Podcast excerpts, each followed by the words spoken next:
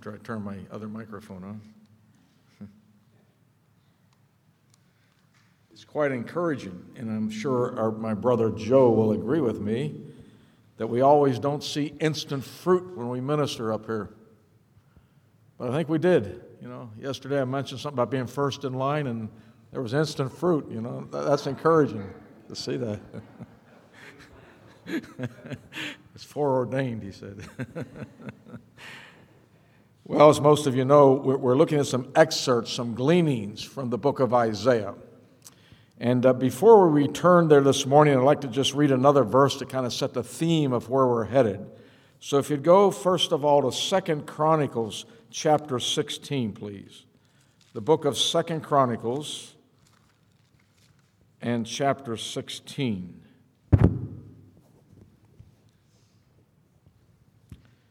Just break in here at one verse as we get to Second Chronicles 16, and that would be verse 9. God's message to King Asa. Verse 9 of Second Chronicles 16.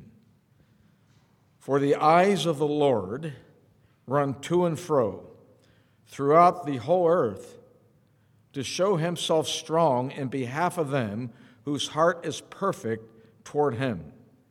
Herein thou hast done foolishly, therefore from henceforth thou shalt have wars. We'll read more, but God does bless the reading of his word. God's eyes making a search throughout the planet, according to this verse, looking for those whose heart is perfect, that is completely leaning on Him. The word perfect has to do with the word complete. Completely leaning on Him so He can show His strength through them. God's desire is to find hearts that have total confidence in Him so He can show His strength. He looks throughout the world for it. Probably a New Testament counterpart for that verse would be Hebrews 11:6. Without faith, it is impossible to please him. God looking for hearts dependent upon him. Now, as we go back to Isaiah, and we'll be looking at some other scriptures in connection with Isaiah, we're going to look at two kings found in the book of Isaiah. One will be King Ahaz, and he, he will not match the verse we just read. His heart will not be leaning, his confidence will not be in God. But the other will be King Hezekiah, also found in Isaiah, whose heart, by God's grace, is leaning as perfect as confidence in God. We want to look at lessons from Ahaz and Hezekiah. Lessons that will teach us how to do it and how not to do it. What pleases God, because without faith, it is impossible to please Him. We'll begin with Hezekiah first, going to Isaiah chapter 36, please. The book of Isaiah, chapter 36. Isaiah 36. As it turns out, uh, Hezekiah is Ahaz's son. Ahaz turned out to be a bad king. He did not do that which is right in the eyes of the Lord. Hezekiah, on the other hand, will turn out to be a good king. He did that which is right in the eyes of the Lord. And sometimes good kings have bad sons. There's no formula here. And sometimes bad kings have good sons. And Hezekiah did not follow in the footsteps of his father. And we see here uh, in chapter 36 when that Assyrian uh, taunting came to uh, Hezekiah in Jerusalem. He was the king of Judah, and Jerusalem was the chosen city of God, you know, 1 Kings 11:36. Jerusalem, the city that I have chosen me to put my name there. And, and, as this Assyrian Empire came and was destroying countries all around them, and eventually, uh, uh, uh, in fact, took northern Israel into captivity, and now we're defeating some of the surrounding cities of Jerusalem in the, in the county of Judah. As that was happening, the Rabshakeh, the prime minister uh, of the king of Syria, uh, comes to uh, threaten Hezekiah and the destruction of Jerusalem. So we'll break in here at Isaiah 36 and verse 4. Isaiah 36 and verse 4. And Rabshakeh, and some of you will have the Rabshakeh, said unto them, Say ye now to Hezekiah, Thus saith the great king, the king of Assyria, What confidence is this wherein thou trustest? And so the question is, Who are you trusting? Where is your confidence? What confidence are you trusting in? Where is your faith, Hezekiah? Uh, uh are you putting it in the right place? And he's going to taunt him not to put it in the Lord. Verse 5 But I say, say as thou, but they are but vain words. I have counsel and strength for war. Now, on whom dost thou trust that thou rebellest against me? You're rebelling against me and not paying tribute to the king of Assyria. Who's going to save you? Who are you trusting? You need to put confidence in me. I'm your Savior, politically speaking, here. So, who are you trusting? Well, verse 6 Lo, thou trustest in the staff of this broken reed on Egypt, whereon if a man lean, it will go into his hand and pierce it. So is Pharaoh, king of Egypt, to all that trust in him.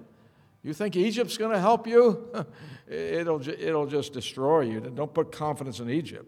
And furthermore, in verse 7, but if thou say to me, We trust in the Lord our God, is it not he whose high places and whose altars Hezekiah hath taken away, and said to Judah and to Jerusalem, Ye shall not worship before this altar? Now therefore give pledges, or bribes, as we'd say today. Uh, I, I pray thee to my master, the king of Assyria, and I will give thee two thousand horses if thou be able on thy part to set riders thereupon them, and, and so on. Uh, you trust in the Lord? Well, Hezekiah doesn't believe in him, not understanding. He took away his altars throughout Jerusalem. He'd go on to say, The Lord has actually instructed me to destroy you. And so we come to a question this morning, brothers and sisters where is your confidence? It's in the context of political salvation, first of all, it has other applications. As we see a nation crumbling, as we see a world crumbling, what is the solution to it? What party will save it, the Republican or the Democratic? What leader will save it? What man will save it? Where is your confidence? That is the question posed to King Hezekiah. Without looking at every detail, you, go further, if you would, uh, uh, to verse uh, chapter 37. Chapter 37. A follow up letter taunting him is also sent to Hezekiah and in chapter 37, you go to verse 14. Chapter 37 and verse 14. And Hezekiah received the letter from the hand of the messengers and read it. And Hezekiah went up unto the house of the Lord and spread it before the Lord. And Hezekiah prayed unto the Lord, saying, Here's Hezekiah in impossible circumstances. Assyria, the number one power that day, has successfully destroyed other nations and even the cities of Judah and now saying to Hezekiah in Jerusalem, You're next. But Hezekiah doesn't turn to man. He doesn't go to Egypt and make an alliance. He doesn't go to Babylon and buy off other kings so they'll have a greater army to attack Assyria. He goes to the Lord. His confidence in impossible circumstances, he takes it to the Lord himself in prayer. And he goes on to pray in verse 16 O Lord of hosts, God of Israel, that dwelleth between the cherubim, Thou art the God, even thou alone of all the kingdoms of the earth, thou hast made heaven and earth. He knew as God, you know, beholding your God, the Creator. You're the great one. Uh, you're the only God. Why would I go anywhere else? You're the only God. Verse 17 Incline thine ear, O Lord, and hear. Open thine eyes, O Lord, and see, and hear all the words of Sennacherib, which has sent to reproach the living God. Of a truth, Lord, the kings of Assyria have laid waste all the nations and their countries. That's true what they're saying. They've defeated everybody. Uh, verse 19, and have cast their gods into the fire, for they were no gods, but the work of men's hands, and wood and stone. Therefore they have destroyed them.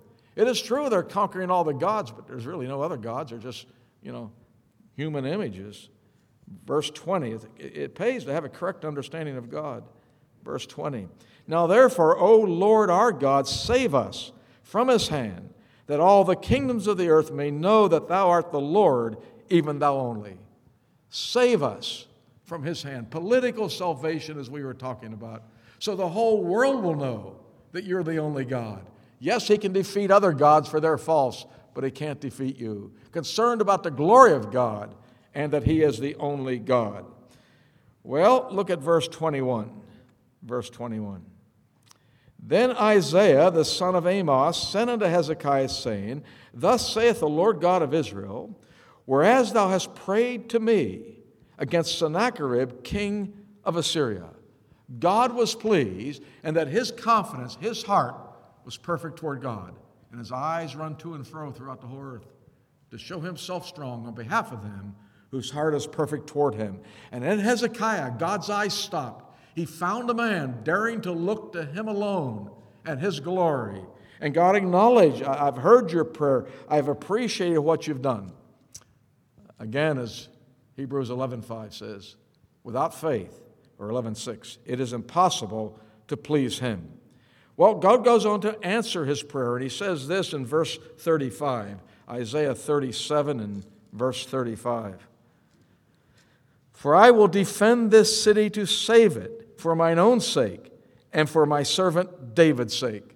I've made promises, and I will defend this city. God gives him his word. And then he goes into action in verse 36. Then the angel of the Lord went forth and smote in the camp of the Assyrians a hundred and fourscore and five thousand. It's 185,000. And when they arose early in the morning, behold, they were all dead corpses. One angel in the Lord of hosts, the Lord of armies, one angel just kills 185,000 humans like that. That's quite a number. And they have to return back, and the whole threat is thwarted and so on. And so there was political salvation, freedom for God's people that day. You know, as we look at the collapse of our country and the collapse of this world, as we said earlier, who's going to save it? As much as spiritual salvation from our sin and from judgment and from hell is not by works. I want to submit that the coming kingdom of God that will crush the world and its evil and set up the righteous rule of God is not by human works either. Remember when Egypt was delivered, or excuse me, Israel was delivered from Egypt in slavery in Exodus. And they got to the Red Sea, and Pharaoh had changed his mind. He says, I lost my servants. We have to enslave them again so they will serve me. And the Egyptian army was behind Israel, and they were blockaded by the Red Sea in the front and the Egyptian army by the back, and they started to fear. They were entrapped. And Moses said in Exodus 14 13, Fear not, stand still and see the salvation of the Lord. Salvation there wasn't salvation from the plague of God, that was solved by the Passover, the blood of the Lamb, the blood of the spotless Lamb. This salvation is from the tyranny of Egypt, so they could be free to serve God. Stand still and see the salvation of the Lord. He went on to say in Exodus 14 14, And ye shall hold your peace, for the Lord shall fight for you. It too was a gospel not of works. You'll hold your peace, the Lord shall fight for you. You know, there's coming a day the Lord Jesus is coming back. He's coming back to crush this world.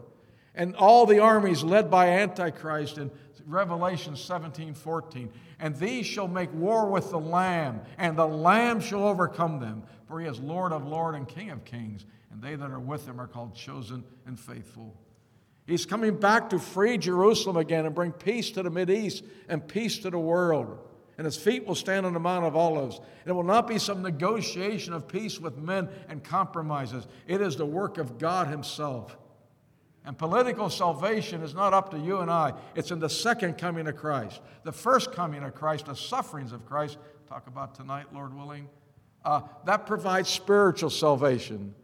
But political salvation will be Christ also coming in power in his second advent. And here we have a picture of that in Hezekiah. Uh, he didn't even fire a shot. One angel wiped out 185,000 men. He didn't marshal an army, he didn't shoot an arrow. He looked to God, and God did it for him. He, God showed his strength. And so, a man who had faith in God, and God honored that man. However, his father Ahaz was not a man of faith. I want to learn by contrast of a man whose heart was not perfect toward God. So let's go backward in Isaiah a bit to chapter 7 and look at the father of Hezekiah, Ahaz. And we'll read more about him later that he did not do that was what was right in the eyes of God. But we'll see here, he is to his face during his reign with an attack of the enemy, wanting to bring Jerusalem politically to an end and destroy uh, the city of God and so on. Ahaz will react different than Hezekiah did. So we're in Isaiah chapter 7, learning by contrast, and looking at verse 1. Isaiah 7 and verse 1.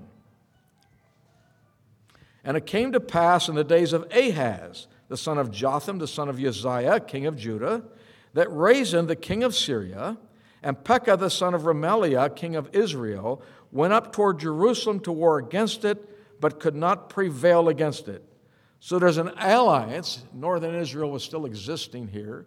They made an alliance with Syria to have a double army, and their goal was to come to the southern Israel, to Judah, where Ahaz was reigning, and wipe that city out and take it over and, and rule. That was their goal. Now look at verse 2. And it was told the house of David, saying, Now Ahaz was of the house of David, the royal line of David. And it was told the house of David, saying, Syria is confederate with Ephraim. And his heart was moved. And the heart of his people, as trees of the wood, are moved with the wind. He just got a report there's a northern alliance that's marshaled all their troops together and they're coming to attack you. And it shook him up like a tree blowing in the wind back and forth. That the man is shaken as well as all Jerusalem. They fear here. Well, look at verse 3. Isaiah 7 and verse 3. Then said the Lord unto Isaiah, Go forth now to meet Ahaz, thou and Shear-jashub thy son, at the end of the conduit of the upper pool in the highway of the fuller's field. God wanted to encourage this shaken man. God wanted to give him a chance. He's searching for hearts whose hearts are perfect toward him. So he sends his prophet to give him Ahaz a personal word. And here's what Isaiah is to tell Ahaz, verse 4 And say unto him, Take heed and be quiet. Fear not, neither be faint hearted for the two tails of these smoking firebrands, uh, for the fierce anger of Rezin with Syria and of the son of Remaliah. Be quiet, just be at peace. It's enough to shake you up. But, but really, don't do anything. Uh, these firebrands, they're, not going to do what they claim. Verse 5 Because Syria, Ephraim, and the son of Remaliah have taken evil counsel against thee, saying, Let us go up against Judah and vex it. Let us make a breach therein for us and set up a king in the midst of it, even the son of Tabeel. We're going to overthrow the capital of Judah and Jerusalem. And, and, we're going to get rid of Ahaz the king, and we're going to install our own king and have our own style of government. We're going to bring the house of David to an end. He says, Don't get upset at such tidings. Trying to encourage him. Then God gives him his word. Look at verse 7. Thus saith the Lord God, It shall not stand, neither shall it come to pass no matter what these firebrands belch out and smoke, it's not going to happen. and so be, be quiet, Ahaz, don't fear. God goes on to say in verse 8 For the head of Syria is Damascus, and the head of Damascus is Rezin. And within three score and five years shall Ephraim be broken, that it shall not be a people. These people you're worried about, they're not going to exist in 65 years, and they didn't. Okay? Uh, verse 9 and the head of Ephraim is Samaria, and the head of Samaria is Remaliah's son. If ye will not believe, surely ye shall not be established. There must have been some doubt there. If you don't believe, God can't establish you. Without faith, it's impossible to please God. God makes promises, but who do we trust? Where's our confidence? And so he showed some doubt here, and he was given a warning. But God in grace wants this man's heart. So look what happens next in verse 10. Isaiah 7 and verse 10. Moreover, the Lord spake unto Ahaz again unto Ahaz, saying, Ask thee a sign of the Lord thy God. Ask it either in the depth or in the height above. There must have been doubt. You don't think God can do it? God will graciously give you a sign. Ask a big sign, something in the heavens or something on earth. Ask a sign. God means what he says. And here's Ahaz's answer in verse 11 or verse 12. Verse 12. But Ahaz said, I will not ask, neither will I tempt or test the Lord. I will I'm not going to ask for a sign. I'm not going to tempt the Lord. Now, at first, that sounds like a good positive statement. You know, like we read the Word of God, somebody says, Do you need a sign? No, I don't need a sign. God said it, I believe it, and that settles it. That's good faith. It appears at first glance to be that kind of a statement. Why would I need a sign when God said it? But that's not what he's thinking, as you'll see in a minute. Uh, look at the next verse, verse 13. And he said, Hear now, hear ye now, O house of David. Is it a small thing for you to weary men? But will ye weary my God also? You weary men, but now you're wearying God. You see, his, his reason for saying, I don't want a sign, is because he even doubted God meant what he said. Why ask for a sign when he's not going to do what he said anyway? He didn't trust God. Let me give you an example. If you've ever been connected with somebody who's a drunkard or a drunk, and they get drunk, and then they say, I'll never do it again. And then they get drunk, I- will never drink again. And they keep saying that. And one day they come up to you and say, Look, you, you, you really don't have to fire me. I'll never drink again, I'll promise. Let's shake hands, I mean it. You'll say, Just save your energy. I'm not going to shake hands, save your energy. You know, don't weary me. Or, that's what he's saying here. Yeah. Why weary God? In other words, I'm not going to ask for a sign. Uh, there, there's not a God out there who can do it anyway. Why even bother with a sign? That's the attitude of Ahaz. You'll see that come through clearly later on. Well, God gives him one. Anyway, look at verse 14. He doesn't want it, but God will give it, and it will help other generations. Verse 14 Therefore the Lord himself will, shall give you a sign. Behold, a virgin shall conceive and bear a son, and shall call his name Emmanuel, which means God is with us. Isaiah would have a son that would have a timetable in this prophecy, but that is a more distant prophecy also. You see, someday in the house of David, another son would be born, the Lord Jesus Christ. And as Mary, that virgin girl, bore that son, Isaiah, or rather Matthew 123 says, A virgin shall bring forth a child and a son, and shall call his name Emmanuel, which being interpreted is God with us. And that seed of David, for that's who Jesus was. He was God with us. And Matthew 1 1 says, the beginning of the generation of Jesus Christ, the son of David, the son of Abraham. And so there is a son of David coming, and, and he will put down the Gentile powers in his day. He'll come back with a sword in his mouth.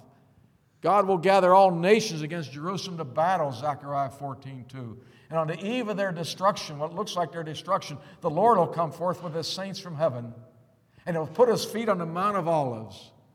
And the Son of David, God with us, will destroy. That will be the sign. But that has implications for you and I. But it didn't mean nothing to Ahaz, for his heart didn't look to God. So, so his, his, uh, his son Hezekiah, he'd pray to God, and God honored that man. Ahaz would go to pagan Gentile powers for his help. We're going to see a little more on this. Some of the Chronicles and Kings report some of these stories in more detail that Isaiah gives us. So let's go to 2 Kings chapter 16. 2 Kings chapter 16. A little more on Ahaz before we get back to that positive example of Hezekiah. 2 Kings 16 and looking at verse 1 as we get to 2 Kings 16.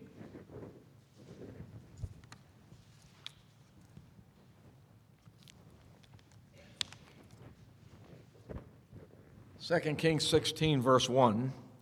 In the seventeenth year of Pekah, son of Remaliah, Ahaz, the son of Jotham, king of Judah, began to reign. Twenty years old was Ahaz when he began to reign, and reigned sixteen years in Jerusalem, and did not that which was right in the sight of the Lord his God, like David his father. 20 years old, he reigned for 16 years, but God's commentary on him, he didn't do that which is right in my sight, like David his father. Goes on to give some of his sins in verse 3. But he walked in the way of the kings of Israel, yea, and made his son to pass through the fire according to the abominations of the heathen, whom the Lord cast out from before the children of Israel. And then look at verse 5. Then Rezin, king of Syria, and Pekah, son of Remaliah, king of Israel. We just learned about that in Isaiah. Get some more details here. Verse 5 Then Rezin, king of Syria, and Pekah, son of Remaliah, king of Israel, came up to Jerusalem to war, and they could not besiege Ahaz, er, and they besieged Ahaz, but could not overcome him. At that time, Rezin, king of Syria, recovered Elath to Syria and drave the Jews from Elath, and the Syrians came to Elath and dwelt there unto this day. So, Ahaz sent messengers to Tilgath-Pileser, king of Assyria, saying, I am thy servant and thy son. Come up and save me out of the hand of the king of Syria and out of the hand of the king of Israel, which rise up against me. He did not turn to God. He didn't put sackcloth on like Hezekiah and lift up his hands to God and say, There is no other God. You're the only God that can do it. He goes to the powers of the world. He's going to hire and bribe, attempt to bribe the king of Assyria and ask man to save him. Where's your confidence? Not only in salvation from hell do you look to man there, we hope not, it's not by works, but in the salvation of this sinful world that's crumbling. Where are you putting your hope on some new program, some new Christian agenda uh, of Reconstructionist theology or whatever it is that can bring this world back? Where are you putting your trust? In some man? He goes to man and he says, Save me. What a, what a lack of faith to God. no wonder he didn't do right in the eyes of the Lord.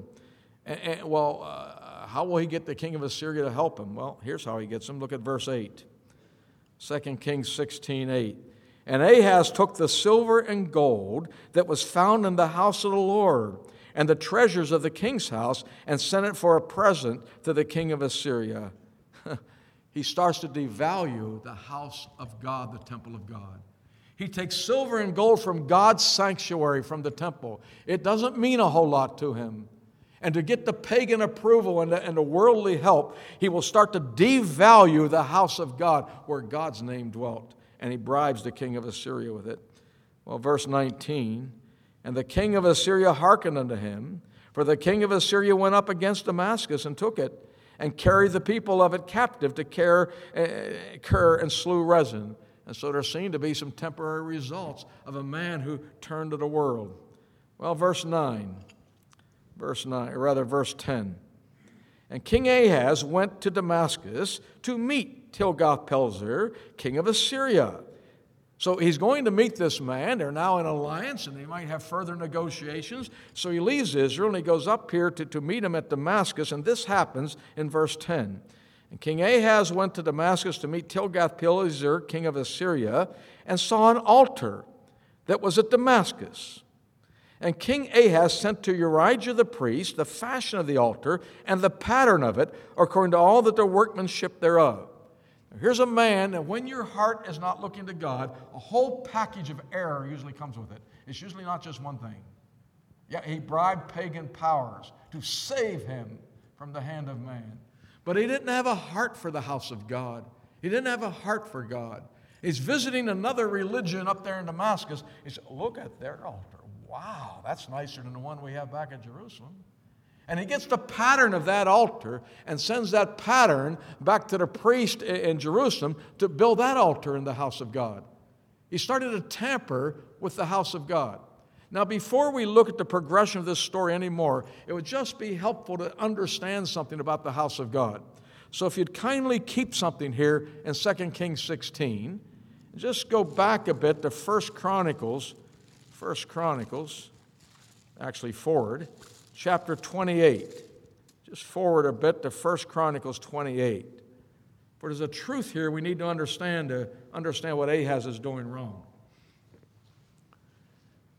That when God builds a house, his dwelling place among his people, God always gives a pattern how he wants it. God always gives a pattern how you want. I would think you'd do that with your house. If you're building a new house, you'd tell the architect how you want it. He would say, Well, that's a nice idea, that swimming pool, but I, I think maybe a mother in law apartment would look better there. You can do that with your house. this is my house. And, and, so your house is by your design. And whenever God dwells among people, it is His house, it's His design.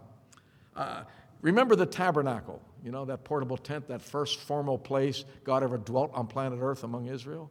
Let them make me a sanctuary that, that I may dwell among them. Exodus 25 8. He goes on to give all kind of detail to Moses of how to make that tabernacle sanctuary.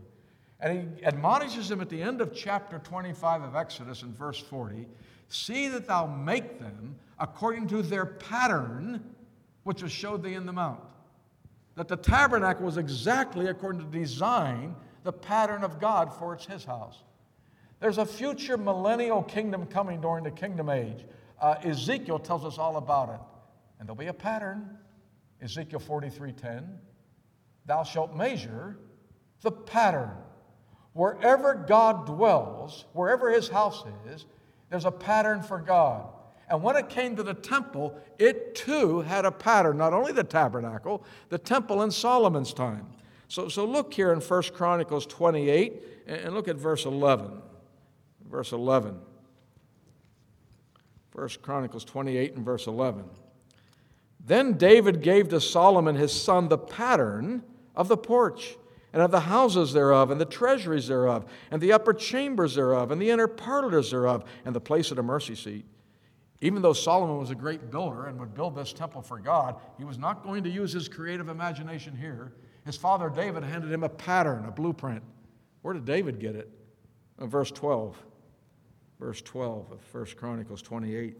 And the pattern of all that he had by the Spirit of the courts of the house of the Lord. He had the pattern by the Spirit. Look, look he goes on to say here. Look, look at verse 18. 28 18. And for the altar of incense, refined gold by weight, and gold for the pattern of the chariot of the cherubim that spread out their wings and covered the ark of the covenant of the Lord. All this, said David, the Lord made me understand in writing by his hand upon me, even all the works of this pattern. All these designs, he says, God gave it to me, Solomon, and it's written down for you. You have a pattern to go by in the house of God. In the house of God. And then look at chapter 29 and verse 1. Chapter 29 and verse 1 of First Chronicles. Furthermore, David the king said unto all the congregation, Solomon, my son, whom, God, whom alone God hath chosen, is yet young and tender, and the work is great. For the palace, referring to the house of God, for the palace is not for man, but for the Lord God. You know, we need to pray for our younger generation that they'll get a hold of this truth that the house of God is not for man, it's not for us, it's for the Lord God. You know, wherever God dwells, because He's holy, there is a pattern. Brothers and sisters, we get to the New Testament, and He still has a house. We know what it is, 1 Timothy 3:15. The house of God, which is the church of the living God, the pillar and the ground of the truth. It's now the church. And Peter calls it a spiritual house. 1 Peter 2 5. Not bricks and gold and uh, an edifice like this here. It is a spiritual house of born again believers assembled together. And it's his house. Do you think that God has a pattern for the New Testament assembly? He has for everything else. You think he kind of scrapped that? Well, in 1 Corinthians 14, spiritually speaking now, when Paul is writing the order of the assembly, the centrality of the breaking of bread, he also covers headship, which is in the assembly and goes beyond the assembly of covering for the woman at certain times, a lack of covering for the man. He goes into the plurality and order of gifts in the Christian assembly. Well, there'll be a plurality. After all that type of teaching, he says, and the silence of the women in the assembly and the oral responsibility of the man. After all that type of teaching in 1 Corinthians 14 37, he says this If any man among you think himself to be a prophet or spiritual, let him acknowledge that the things that I write unto you are the commandments of the Lord, not Pauline opinion. It's written for us. The commandments of the Lord for his assembly. It's his house. There is a pattern.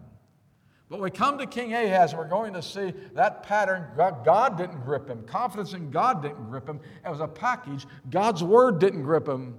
That he could look at God's house and devalue it to get the approval of the pagan nations, and he would also change the order of it. And so, with that in mind, that it was established by a pattern, if you go back here to uh, 1 Chronicles or 2 Kings 16, see what's happening again. I'm going to reread verse 10. 2 Kings 16, verse 10. And King Ahaz went to Damascus to meet Tilgath-Pileser, king of Assyria, and saw an altar that was at Damascus. And King Ahaz sent to Urijah the priest the fashion of the altar and the pattern of it according to all the workmanship thereof. He saw something nicer than God's. He sends back to the priest, he says, I like this one better. He got it from the world. He didn't get it from above, he got it from looking at other religions. Verse 11 And Urijah the priest built an altar according to all that King Ahaz had sent from Damascus to Urijah the priest, made it against King Ahaz, came, made it against King Ahaz came from Damascus. Verse 12, and when the king was come from Damascus, the king saw the altar And the king approached the altar and offered thereon. Here he comes and he sees this brand new great altar, and now he'll give God his offerings. He offered to other gods, but he, he offered to God too. God was a God among the gods. And, and he offered to God thereon. Verse 13. And he burnt his burnt offering and his meat offering, and poured his drink offering, and sprinkled the blood of his peace offerings upon the altar. And he brought also the brazen altar, which was before the Lord, from the forefront of the house from between the altar and the house of the Lord and put it on the north side of the altar. Hmm. What do you do with God's altar, the brazen altar? That there was a pattern for. He didn't scrap it right away. He simply moved it from its forefront position, where it was be, be, at the forefront of the, of the temple, and the laver would come after it. He takes it from its forefront position before the Lord and will put his great altar there, not scrapping it, not apostatizing all at once, just moving it over to the north side. It doesn't have a place of prominence now like it once did. The great altar will have that. Well, look at verse 15. And King Ahaz commanded Urijah the priest, saying, Upon the great altar burn the morning burnt offering and the evening meat offering, and the king's burnt sacrifice and his meat offering, with the burnt offering of all the people of the land, and their meat offering and their drink offering, and sprinkle upon it all the blood of the burnt offering and all the blood of the sacrifices, and the brazen altar shall be for me to inquire by. Thus did Urijah the priest, according to all that King Ahaz commanded. Uh, you, you, see, uh, this one I'm going to offer all the sacrifice, this great altar. This is much bigger and fancier than, the, than, than, than, this brazen altar. But I'm not going to do away with the brazen altar. Just took it from the forefront to the north side and said, I'll inquire at this one. When I want to know God's will, when I want to know whether to go to battle, whatever, I'll use this for praying to God. But, but this isn't my real offering and worship over here. And so he just set it aside. You think that can happen in the church of God? People no longer having a heart for God and things that are dear to the heart of God, like the centrality of the Lord's Supper in the Christian assembly. That whenever they gathered together, if you read it carefully, they remembered the Lord and showed forth his death till he come. And yet we see evolving in the church of God that the Lord's Supper is not all that important. We can just make it once in a while, and we'll bring in worship teams and praise teams. We don't scrap the Lord's Supper, it's just not in a place of prominence.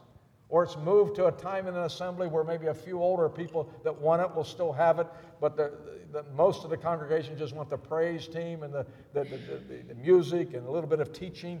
And so they'll have two services. That sometimes they'll put it way into evening. Not that evening is wrong, but they'll put it when most people don't assemble. You know what I'm saying. It's just kind of put on the north side. But the real worshiping, it's not the Lord's Supper, the remembrance of Him, the breaking of the bread and the cup. It's all this glorious performance and drama and everything else. Uh, and they didn't get those ideas from Scripture. They had to look around to get them from other religions. Still happens today. And that's King Ahaz. Look what else he did in verse 17. 2 Kings 16 and verse 17. And Ahaz cut off the borders of the bases and removed the laver from off them, and took down the sea from off the brazen oxen that were under it, and put up on it a pavement of stones. Now, the laver was that cleansing basin where the priests would wash the dirt off their hands and feet before they would go into the sanctuary to accomplish the service of God. Daily defilement. And it was on brazen oxen, and probably he used those to bribe the pagan powers. He needed wealth, he devalued the house of God. We already learned that. So he just lowered the laver. It's not going to rest on the pavement. You know what the picture is there? What, what cleanses us? The Word of God, taking heed to His Word, and the cleansing today that our lifestyles, we've been exhorted by Brother Joe, uh, uh, has a standard by God. That's cheapened today, it's lowered. Well, you know, He's a God of grace, and, you know, certain things matter, and certain things we don't matter. And the, the standard of cleansing and the power of the Word is just lowered. He took this cleansing vessel and just brought it lower to the ground. That's what he did. And then you look at verse 18. And the covert, or some of you have pavilion, for the Sabbath they had built in the house, and the king's entry without turned he from the house of the Lord for the king of Assyria. And so, again, for the king of Assyria, he got rid of the pavilion and the entryway uh, that the king would use when the king would come to the house of God, he'd have this shade and that for, for all the ceremonies. But he's not going to be at the house of God that much. So it's not that valuable to him. I can use this for the king of Assyria because I don't plan to spend a whole lot of time there. You start to see this heart of no confidence in God doesn't cling to God's word either and devalues the house of God. There's more on this. If you go to the Chronicles account, to Second Chronicles 28. Second Chronicles 28, please.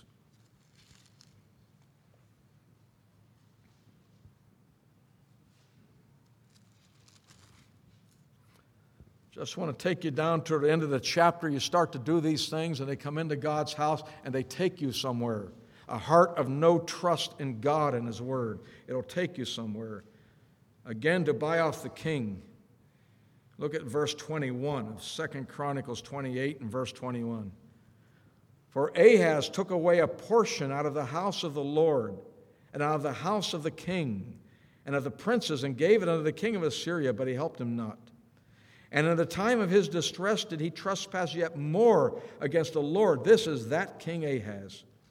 For he sacrificed unto the gods of Damascus, which smote him. And he said, Because the gods of the kings of Syria helped them, therefore I will sacrifice to them, that they may help me. But they were the ruin of him and all Israel, looking for man and other religions to save him. Verse 24. And Ahaz gathered together the vessels of the house of God and cut in pieces the vessels of the house of God and shut up the doors of the house of the Lord. And he made him altars in every corner of Jerusalem. And in every several city of Judah he made high places to burn incense unto other gods and provoked to anger the Lord God of his fathers. Eventually, he said, it's so devalued, he just shut the doors. And there's other places we'll do it. He built altars all around Jerusalem. It led to the worship of other gods and so on. Given enough time, this man's lack of trust in God would look to man to save him and would do it man's way and would start to devalue the house of God and, and bring in the world's altar and displace God's altar, lower the laver, eventually shut the doors of the house of God. The testimony is lost, such as King Ahaz. God did not find a perfect heart in him. He tried. He sent Isaiah to prophet. It meant nothing to Ahaz. But as we've learned, there's King Hezekiah. He found a perfect heart, completely trusting him, would, would take it to the Lord in impossible circumstances, and God saved Jerusalem. Look further what happens now in chapter 29 of Second Chronicles. Ahaz's son comes along, verse 1. Second Chronicles 29, verse 1. Hezekiah began to reign when he was five and twenty years old, and he reigned nine and twenty years in Jerusalem, and his mother's name was Abijah, the daughter of Zechariah. Verse 2 And he did that which was right in the sight of the Lord, according to all that David, his father, had done. It's a different commentary. He did that which is right. A man who had a heart and confidence in God and His Word. Look at the first official act that it records here of his administration. Look at verse 3. Verse 3. 2 Chronicles 29. He, in the first year of his reign, in the first month, opened the doors of the house of the Lord and repaired them. A man who cared for God's glory and God's house where God's name was, and he opens the doors that his fathers had shut and he starts to repair the whole thing his father had torn down what a, what a heart he had for God. And in restoring the whole sacrificial system and everything, I want you to notice what he does here as we go a little further down in the chapter here. And uh, look, if you would, at verse 18. Second Chronicles 29 and verse 18. Then they went into Hezekiah the king and said, We have cleansed all the house of the Lord and the altar of burnt offering with all the vessels thereof and the showbread table with all the vessels thereof. They didn't go back to the great altar, they got the altar of the Lord. They went back to God's pattern and restored that. Look at verse 19. Moreover, all the vessels which King Ahaz in his reign did cast away in his transgression have we prepared and sanctified, and behold, they are before the altar of the Lord. Not the great altar. Altar of the Lord is back in the forefront, God's pattern, God's way. Look at verse 21. And they brought seven bullocks and seven rams and seven lambs and seven he goats for a sin offering for the kingdom and for the sanctuary and for Judah. And he commanded the priests, the sons of Aaron, to offer them on the altar of the Lord. It mattered to him if God said it, it's worth doing. And so he used the altar of the Lord. Verse 22. So they killed the bullocks, and the priest received the blood and sprinkled on the altar. Likewise, when they had killed the rams, they sprinkled the blood upon the altar. And they killed also the lambs and they sprinkled the blood upon the altar. And you can keep reading on. The restoration of the house of God. Well, what was his guideline? Huh? It wasn't like his father that he would go to another religion and say, Wow, that works here. Let's bring that into the house of God. Yeah, we, we, won't, we won't get rid of everything. We'll just move it over here. And, and that started a progression of shutting the doors one day.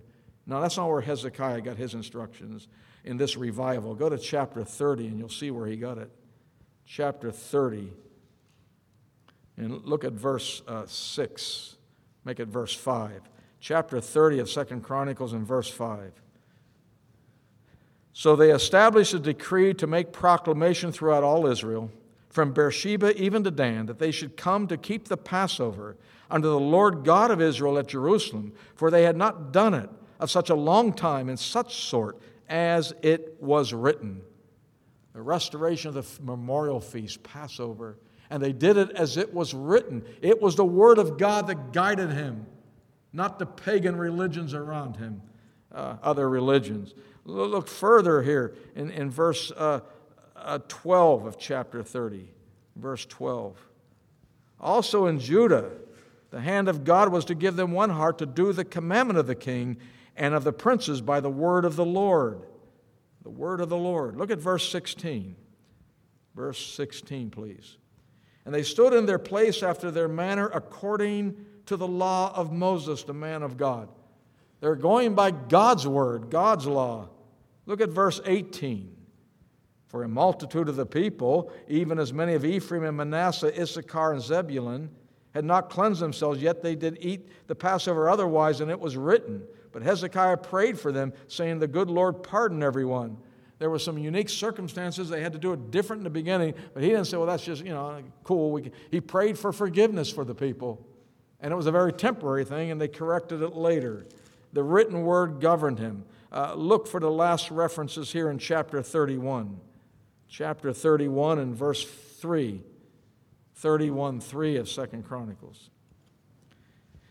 31 3. And he appointed also the king's portion of his substance for the burnt offerings, to wit, for the morning and evening burnt offerings, and the burnt offering for the Sabbaths and the new moons, and for the set feast, as it is written in the law of the Lord. Everything happening, he can say right here, chapter and verse. You know? Verse 4. Moreover, he commanded the people that dwelt in Jerusalem to give the portion of the priests and the Levites that they might be encouraged in the law of the Lord. You kind of want a summation of this whole revival? You look at the last verse of chapter 31, verse 21. You know, a lot of things are called revival today. Our brother Joe has reminded us of revival. Make revival pass through a test. Not how many people are excited, not, not how many numbers people give you. Is it going back to the written word of God? True revivals in the Bible go back to the written word of God.